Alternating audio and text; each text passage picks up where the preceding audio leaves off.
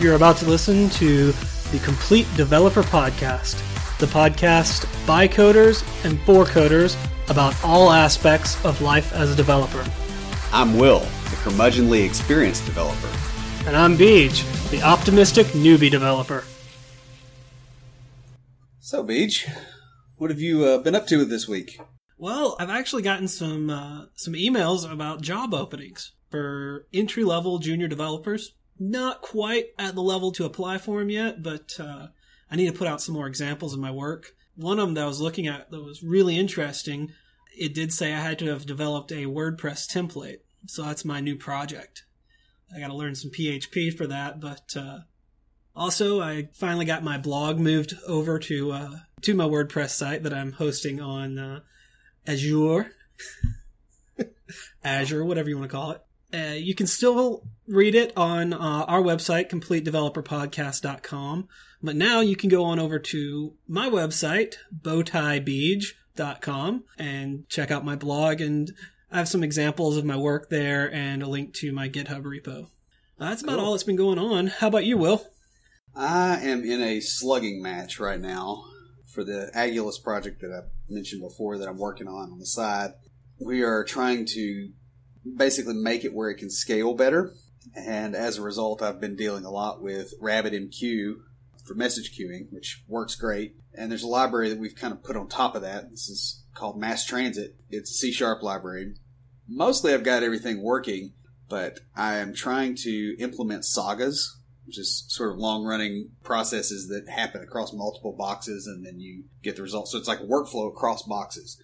Even that is mostly working, but I've got one piece, well, I've got two pieces actually that are not working right now, and it is absolutely ruining my day. And as soon as you get those working, something else will break. Nah, no, more than likely not, not with this. Um, Oh, that's good.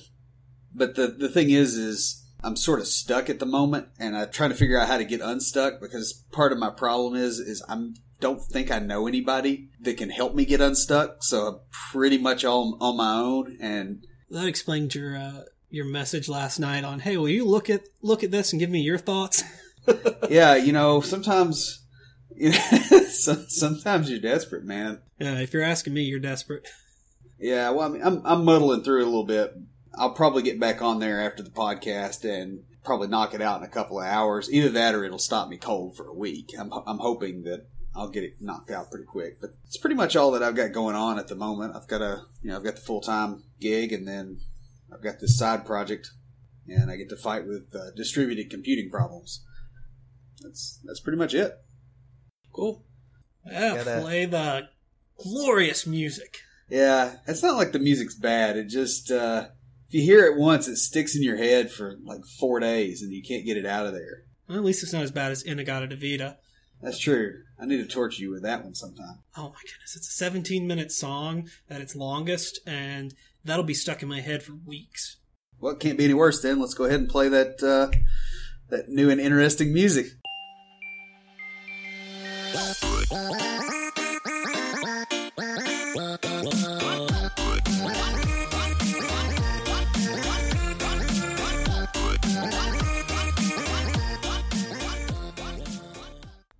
For this uh, episode of IoTease, I have something a little bit different.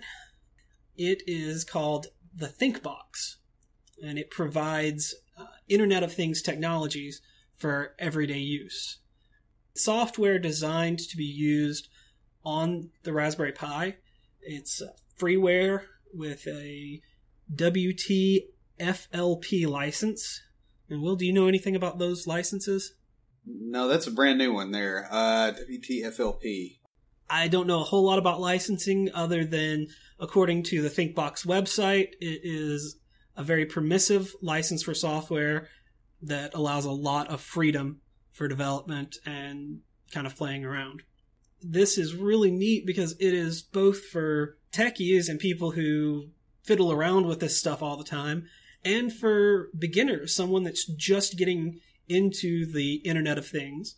For the beginners, it's got uh, easy single step processes and a graphical interface to take full advantage of the Internet of Things. For techies, it's ready to use. And then, like I said about the licensing, It's very permissive, allows you to do a lot of things with that. So, what sort of things does it allow you to do? According to the website, and I'm just going to read this straight to you, the Thingbox allows anyone to graphically create a new unlimited applications interacting with connected objects from a single web browser.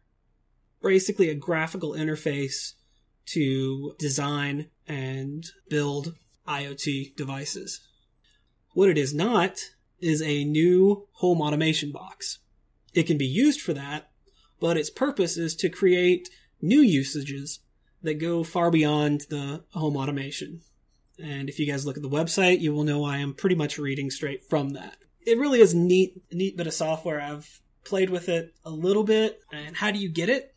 The thingbox.io. Uh, again, I'll put the link in the show notes. And you download it. Download it and install the image file to your Raspberry Pi. Interesting. I, I like how there's the uh, the drag and drop capability. I mean, I, I could see this being something that empowers people that aren't quite as nerdy as us Yes. for putting things together. Although it would be an excellent shortcut for a lot of us as well. Yeah, that's the goal behind the development of this was to to not only get the people who are just starting out or the non-techies interested in in creating Internet of Things applications and hardware as well, but also to make it easier for the techies. That looks like something that would be pretty handy. All right, guys. This week's episode, we're going to talk about social issues concerning the development community. We're going to kind of start off by giving some definitions and possibly correcting some misunderstood notions about some different terms. Will, you want to get us started? Sure. I guess the first thing to discuss here is introvert versus extrovert. It's pretty widely known that, or pretty widely thought, rather, that introverts are shy and extroverts are, are loud and boisterous. But this is actually not correct. Introverts are not actually necessarily shy. The idea of an introvert is someone who derives their their energy, their social energy basically from being alone. Extroverts are not necessarily boisterous and loud. Um, they just are a person that derives their energy from being around other people. It's really like there's two scales. There's shy versus outgoing, and then there's introverted versus extroverted. It's entirely possible to be a shy extrovert. It's also entirely possible to be a loud and boisterous introvert. In fact, that's that's actually kind of both of our personalities, Well, or at least mine. yeah, I'm Maybe projecting there a little bit. I'm more lean towards the extrovert side. You really have to think of it, it's not so much binary as it is a spectrum. Most people know these terms from the Myers Briggs personality type indicator. And with that, you score on a spectrum where on one end is introvert and on the opposite end is extrovert. Personally, I score just across the line on extrovert. I mean, barely into the extrovert area. So I get my energy, and what we mean by get your energy, think of it like this. When you're stressed out, had a rough day, a rough week, what do you want? Do you want to go home, relax, maybe watch TV, play video games, be by yourself, read a book? Or do you want to get together with your friends to cheer you up, spend time with them, and relax hanging out? The introvert, while they may be outgoing, if they're having a stressful day or week, they're going to want to go home, relax on their own. And the extrovert, they're going to want to go out with their friends because they feel better from being in social interactions. Whereas with the introvert, a social interactions can at times be straining if they're already stressed out. That's a pretty good definition. Um, now, how would you define shy and outgoing? Because I would think a shy person basically it, that's more a measurement of how willing they are to open up in a group, how willing they are to draw attention to themselves. So, a shy, you know, a shy individual is someone who does not typically do that. They may well be extroverted. They may want to go and hang out with friends and go to the bar and watch their friends be idiots and get drunk and not really do anything. They just sit and watch quietly. Uh, we both know several people like that. I was going to say, I have some friends that are definitely considered shy extroverts. They're mainly storytellers. They like getting together with people and telling stories. A lot of musicians are like that. And a lot of times they would consider themselves introverts when really what they think of when they think I'm stressed out, I need to relax is going out with their close friends. A outgoing person is someone who is likely to walk up to a group of people they've never met before and start a conversation with them about anything. I am pretty far on the outgoing side. I have no problem talking to people I've never met before. Actually, I, I enjoy it. I look forward to meeting new people, and so does Will. As long as I'm not stressed. When I'm stressed, I want to get away from everybody. Um, so that's that's where the introversion comes in. So hoping that kind of makes it a little bit more clear you know, as we go into this discussion, because this tends to be uh, one of the main axes along which problems occur, you know, in, in office environments and in interpersonal relationships between developers and others, or between just different developers in general. There's a really great thing that circled on Facebook for a while, and I'll post a link to it in the show notes. I don't have it up in front of me, but it is how to deal with an introvert. And it does go a little bit into the fact that introverts aren't, doesn't mean shy, but mainly it talks about the differences between introvert and extrovert and how an introvert gets their rest and relaxation and gets gets their energy, their ability to go out and do things. For them, they have to focus and it's straining to go out and be around people. I don't understand that as much because for me, going out and being around other people is energizing. I feel pumped up being around other people. See, it's not like that for me. I, I feel like I'm having to constantly navigate. Having to, I'm having, it, it's almost, I think it may be a matter of the degree to which you feel you're able to go on autopilot when you're having to constantly think. A, a lot of times, sitting in a crowded environment, even if I'm having a good time, it feels like I'm in traffic. Is probably the best way to put it. It's just that constant low level, slowly twisting up on you type of type of strain. Whereas if I'm by myself, I'm completely okay with that. And I think my perception is is that extroverts tend to have a harder time sitting alone. Yes, it's the um, same, you know, for them because they're constantly trying to figure out something to do, or they can't just sit and stare at a wall for an extended period of time. That's a good way of putting it. Falling right in the middle there for me, I primarily get energized and pepped up being around other people, but there are times when I'm just exhausted or I just want to sit and read a book and can go for hours without any social interaction. Um, I think another thing that's important here is it's frequently whether you're introverted or extroverted is somewhat situation dependent. There's there are some groups of people that I'm completely fine.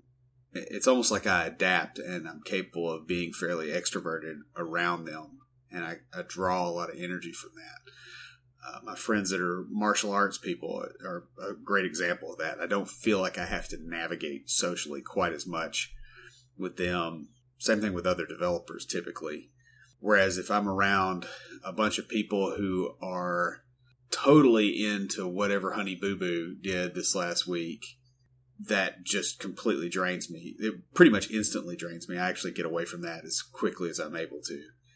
I and I've seen you adapt as well and become introverted when dealing with certain types of people, which yeah. we won't talk about too much.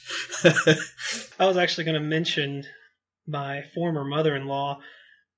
Nothing particularly against her, just we don't have a lot in common.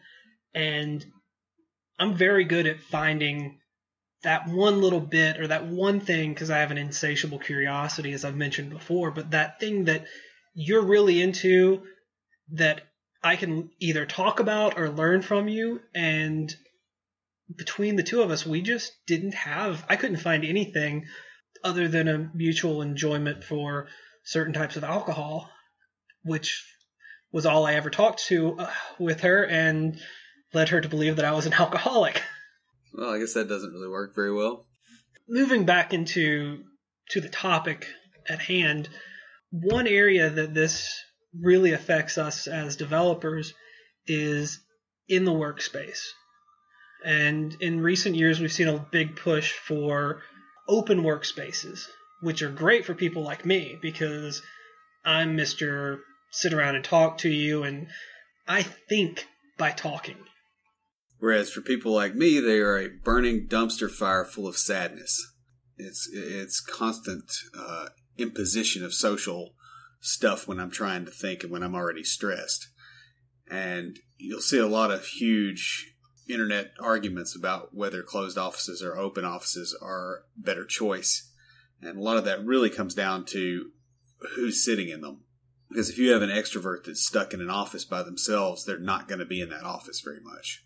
No, I've worked in office environments where I sat in an office by myself and I was always stepping out anytime I could to go and even if it was just something I could have sent by email, I would carry it over to someone else's office just to get that social interaction.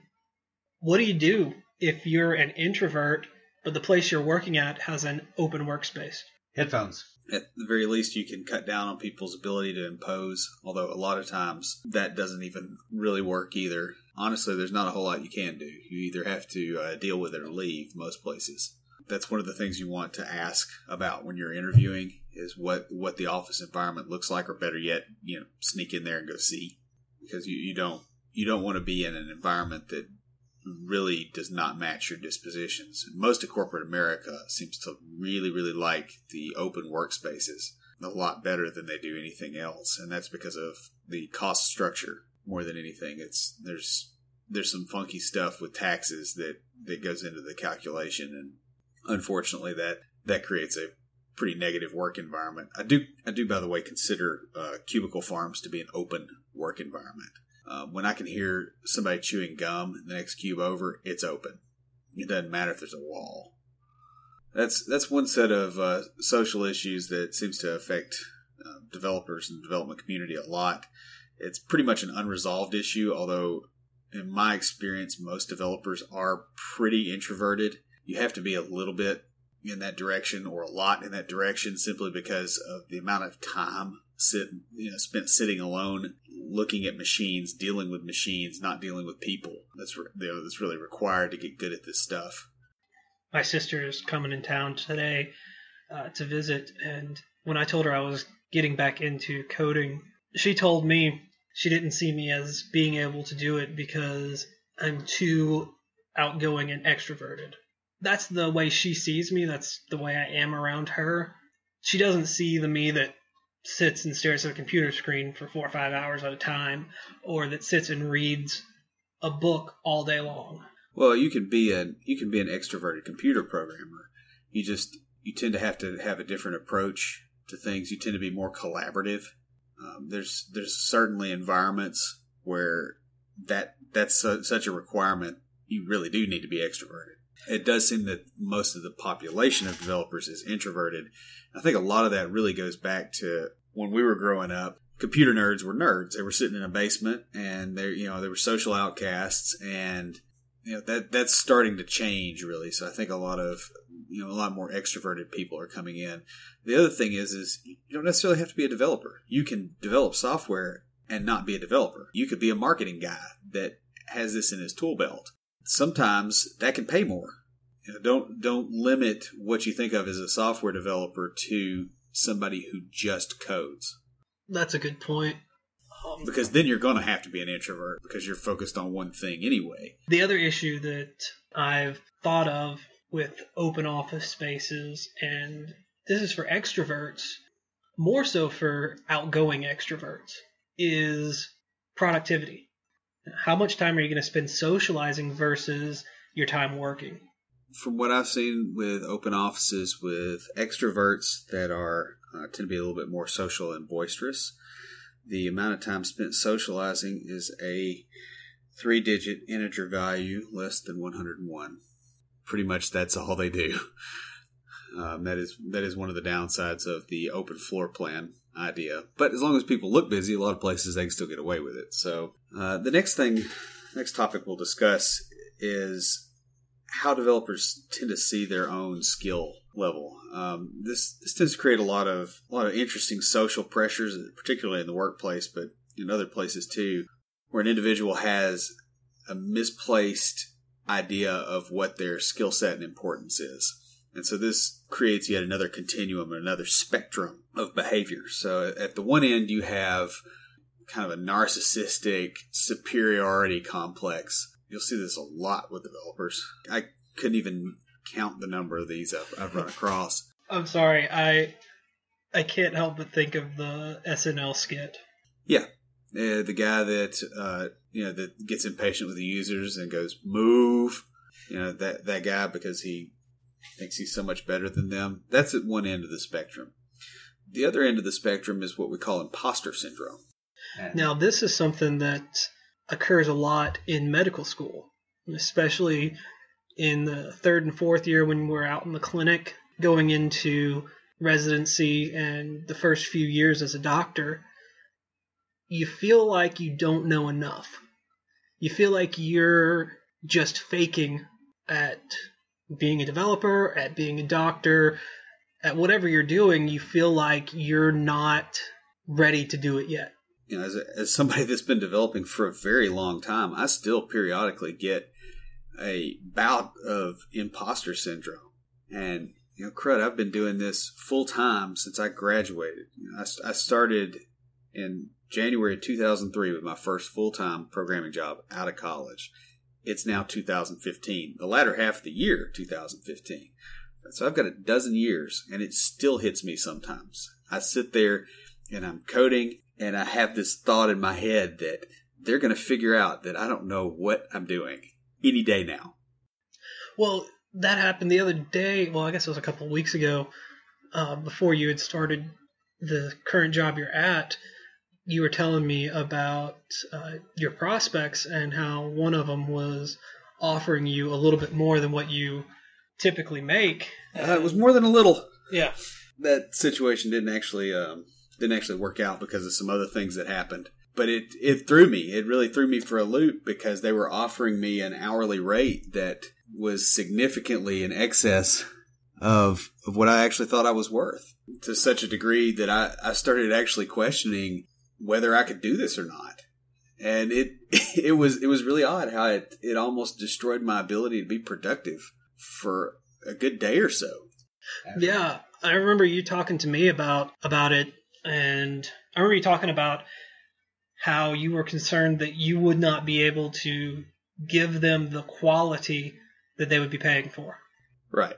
Uh, well, and the the thing is, is is now looking back on that, the amount that they were they were willing to pay me was less than, than what the uh, client I'm currently working for is probably paying the recruiter to pay me a smaller slice. And that client is clearly getting their value or I wouldn't still be there.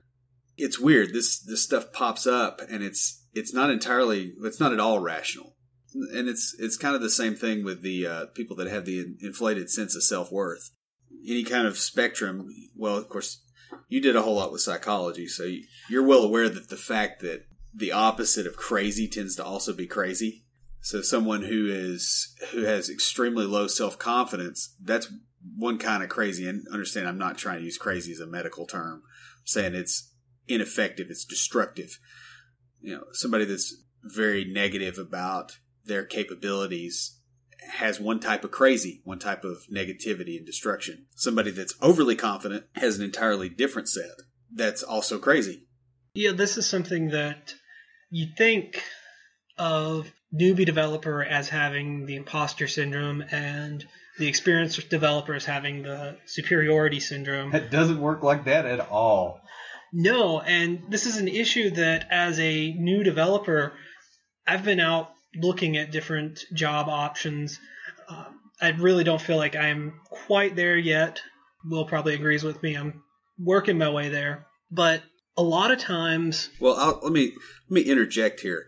You are better than some newbie developers I've talked to have, who have told me I'm wrong. thank you. If that illustrates the point here. Well, what I'm getting at is there are some people out there who are very new at it and go out and apply for these jobs and that makes everybody who is a new developer or who didn't go to go the traditional path of a CS degree look bad. And yeah, I do notice I do notice the the hubris and the inflated sense of skill that a lot of newer developers have. That tends to tends to kind of be a phase, honestly, that everybody goes through. Because I remember my first job out of college, I had a my boss, excellent, excellent programmer. I'm still friends with him on Facebook. He'll probably eventually listen to this podcast. But he told me, he goes, you know, you hear something down the hall, and then you're here immediately with some solution that you cooked up. It's like you just pop your head in like Kramer from Seinfeld, and he's like, "You got to stop doing that." And it it kind of it kind of hurt my feelings when he said it then, but now I look back at it, and I'm like, that's the best piece of advice I ever got. Was you don't have all the answers. Of course, now you know now that I'm older and further along, theoretically I should have all the answers, but I realize I don't. And I realize I have such a small sliver of those answers that I feel like I have next to none. in many cases, and so the imposter syndrome starts starts creeping in with older developers. Also, with that, you start to realize how much you don't know.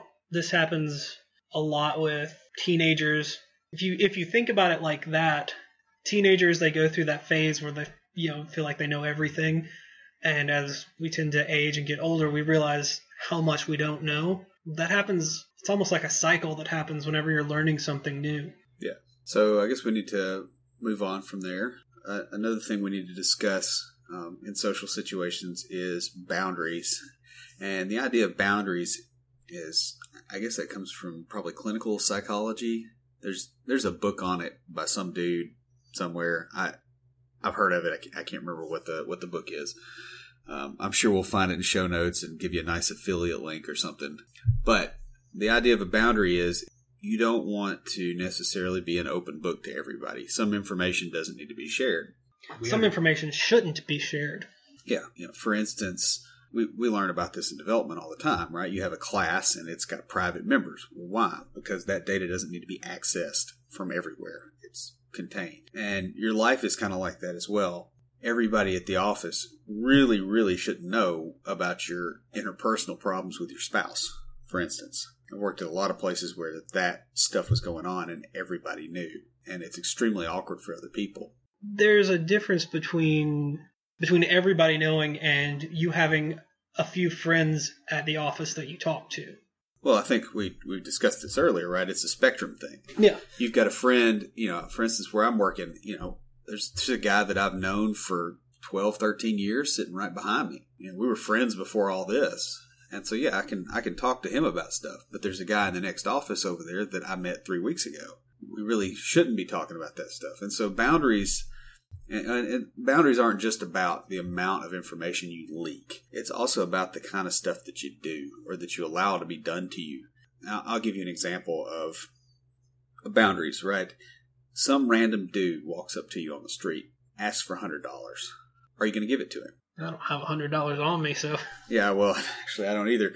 But if I did, right, no, the answer is probably going to be no. Why is that? Well, you haven't established an economy of a relationship between you and this other person, and so you don't give and you don't take. Now, somebody that you've you know that you're friends with but not close friends with, they come up and they ask to borrow a hundred dollars. You you might loan them the hundred bucks, but you're you're going to try to make sure that you get paid back and all that kind of stuff. There's more of an economy there. A best friend walks up and asks to borrow a hundred bucks. You give it to them, and your mindset tends to be more along the lines of, well, if I don't get paid back, it's not the end of the world. Usually it's the, the mindset with a very close friend that if they don't pay me back that hundred bucks, I'll get that back, you know, in another way. Yeah. Usually, yeah, usually beer or meals or something. But it's, it's a matter of understanding relational economy with other people. And so this is this is something I see violated considerably. You'll have, you know, and I, I've seen a lot of people have a lot of really horrendous emotional stuff going on. I've had several workplaces where we've had coworkers who were going through the throes of a divorce and they're arguing on the phone with their spouse all through the day. They're talking about it all the time to their coworkers. Everybody knows exactly what's going on and everybody in the room is uncomfortable because they feel like they've been pulled into this situation that they're really not getting anything out of it and they don't there's no relational economy again with this person. I've also seen situations where you had an individual who was going through the same thing, who was completely isolated, never talked about it at work, and then suddenly when their wife kicks them out of the house and you know at two in the morning they're just they're just screwed and nobody at work is prepared to deal with what's going on so it's it's pathological at either end but that said it's pathological still in the middle it's professionalism really is what it is Yeah, it is a lot about professionalism. And also, this is great advice for me if I'm going through something. But what if I'm at a job and somebody else is going through it and they are having trouble with boundaries?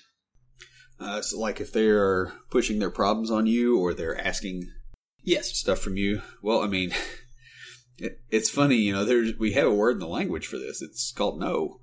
Obviously, you have to couch that a little bit better, right? If you know somebody's legitimately suffering, you, you know, you, you don't just go no, go away. You know, you you you kind of redirect them into a better path. But you definitely have to enforce boundaries. There's people out there. I mean, I've I've met them, especially it's it's really common among C level executives where you realize that you know, like most people, when you interact with them, they see you as a person, but there's some people out there that will see you as a thing, and their mindset tends to be, if this person will let me do this to them, they deserve it. And so you have to be very careful because there are predatory individuals out there. Um, there's also individuals that aren't intending to be predatory, but because they're so needy or they're so broken in some other way, they'll they'll wreck your life and you know you just you have to enforce boundaries. And this is something i see developers really struggling with a lot of times. I think it part of goes back to the introvert, extrovert, shy, outgoing part because well, this is one thing that they taught they teach you in psychology that I worked at a psychiatric hospital and there's specific pathologies that this is one of boundaries is one of the biggest issues that they deal with in that pathology. And we have to be trained on how to be helpful and receptive but also have clear boundaries. Especially when dealing with uh, narcissistic personality disorder and borderline personality disorder especially borderlines um, and that's actually the, the sort of people i was you know, boundary issues tend to crop up um, a lot of times across the boundary of home and work. So when you're bringing uh, home issues like for instance you know fighting with a spouse when that spills over into the office on the flip side of that you also have to keep work problems from coming home. That can be a big issue Oh yeah, it's a huge issue, uh, especially for software developers. You're mad because this guy, just you know, down the hall is implementing something in a stupid way, and we all know, all have that guy that's doing something in a very irritating way. And so you come home, and what do you do? You unload on your spouse about all this, right? You're you're you're ticked off all the time. You're, you're sitting there just mad.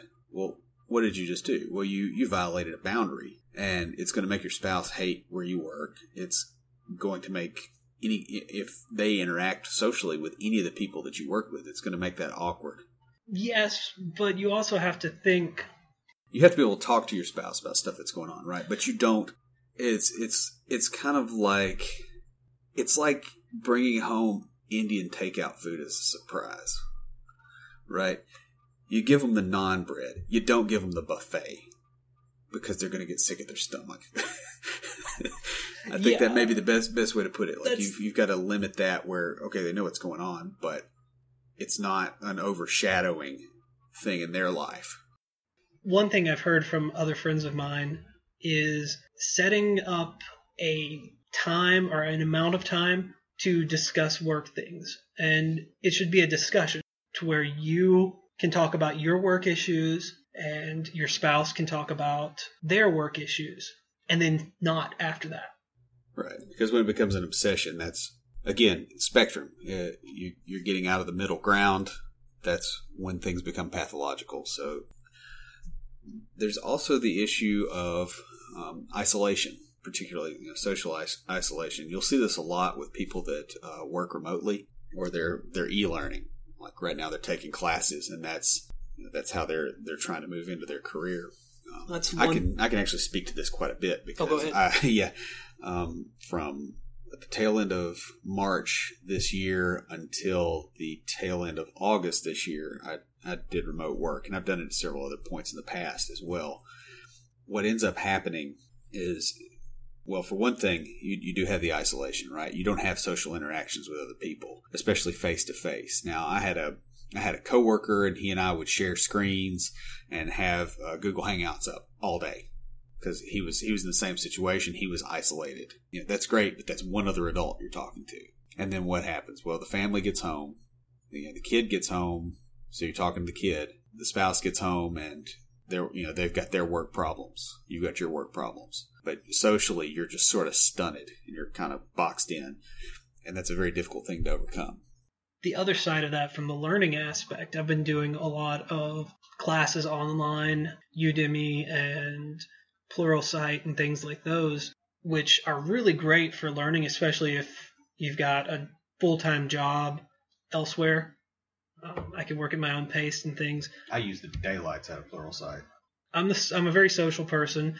I like going to classes. I was in school after high school for probably about 12 years, so uh, it's fun. It's interacting, and you know you're all there for the same thing. So it, it's a good social interaction in a healthy environment. That said, doing the e-learning, I'm not getting that, and I've talked to quite a few other people who are learning to code through various forums and things and many of them are jealous of of our friendship really because I tell them, yeah, whenever I've got an issue or I don't understand something, I can just call you up or talk to you when I see you about it. And that's one thing that helps for those of you that are listening that are new or are learning. Find somebody who wants to be a mentor. There are people out there that specifically want to. Will is my mentor mainly because we've been friends Yeah, the the other thing about like remote work and e-learning is that sense of isolation tends to make you feel very disconnected from other people, and this results in a tendency to slack off quite a bit. Actually, it can do that in, in an office environment as well. If you just feel like you're just kind of sitting out there doing your own thing, it's it's very easy to start justifying in your head, not quite putting forth as much effort. this is one issue that we deal with in the sales world because my job involves a lot of alone time driving around to different businesses. So I can spend three or four days without seeing anybody else that I work with, which thankfully my my immediate supervisor is very good about calling and kind of keeping up with us, not so much micromanaging as just providing a social venue there to discuss work issues. Um, the other thing that, or another thing that comes out um, when you're remote working and to some degree e-learning, although if you don't have a teacher, this isn't really an issue, um, is you have a tendency to be forgotten. Um, and what I mean by that is that your employer or whoever is kind of looking down on you tends to forget that you're there because you're, you're not in the office. They don't see you face to face. One thing I've noticed when I was doing remote work was that I had to be very careful um, and make sure and, and toot my horn frequently. I had to make sure that they were aware of what you know what I'd gotten done that day, what problems. Like I needed to be in their face a little bit more than I would have had to be in an office. And the reason for that is because they they tend to forget you, and it tends to become rather obvious. So that that's a that's a pretty major issue, especially with with remote work.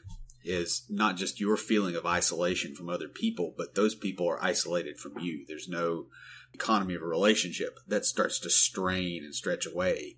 especially as you you tend to only interact online with coworkers, bosses in the educational world with other students. There's a lot of really great forums, but I don't know what it is. There's something about that physical sitting down and studying together. There's an interaction that you don't see. Well, you get all the nonverbals. Yeah. Right. I mean, even if you're doing, you know, even if you're doing Google Hangouts and their face is in front of you on the screen, you can't really see anything but their face. Right. You can't see that they're tapping their foot. You can't see that they're kind of slouched, being being lazy. You know, you, you can't you can't pick up all the body dynamics. You can't pick up a lot of the tonality and voice, and so you're really missing a huge amount of communication that happens nonverbally. So what eighty percent is nonverbal. Yeah. So okay, good. You got twenty percent of that eighty percent. You can't see that the really cute girl you're studying with is leaning in and leaning in and leaning in. So, you know, this episode we've kind of discussed uh, some of the social pathologies that tend to come with software development. We've we've also got another episode uh, where we're going to discuss uh, social interactions, mainly with friends and family, kind of how to manage those a little bit better. We do have a future episode that will be specifically talking, interacting, living with, dealing with friends, family, spouses, anyone else that's not in the tech or development community. All right, Will, what do you have for us this week for Tricks of the Trade? Uh, well, this one I don't exactly have a link to it um, because it's actually a Chrome Web Store app. Um, it's called Edge the Web Ruler. And what this does is it actually pops up a ruler on screen that you can drag around and see how large different elements are in pixels, inches, and centimeters. I use this on occasion when I'm trying to clean up website layouts when I need to, need to know exactly how big something is if it's if it's not a fluid layout, obviously. And it's it's a pretty handy little tool. But again, that's it's called Edge, the web ruler, and it's available in the Chrome Web Store. I don't know if there are similar tools for Firefox and Internet Explorer, but the neat thing about this is is you can actually because it's not an in-browser app, you can still load it and just drag it over, IE, and it'll still work. Oh, that's really cool. Does it adjust for zoom on your screen? Uh, no, it does not. As far as I've been able to determine, it doesn't. So if you're going to use this, you want to make sure you're at 100% not zoomed in or out. Right. Again, it's it's just a nice starting tool as far as you know fixed layouts. If you have a question or comment for us, please email us at neckbeards at completedeveloperpodcast.com. Our theme music is an excerpt from Stand By for Titanfall by Pure Bells, available on SoundCloud and licensed under Creative Commons. The intro music for IoTease is OMFG Hello by Argofox and is also licensed under Creative Commons and available on SoundCloud. For references, show notes, and to sign up to our email list, be sure and check out the website at www.completedeveloperpodcast.com. You can also follow us on Twitter at CompleteDevPod and like our page on Facebook to keep up with news about the show. Thanks for listening. See you next time.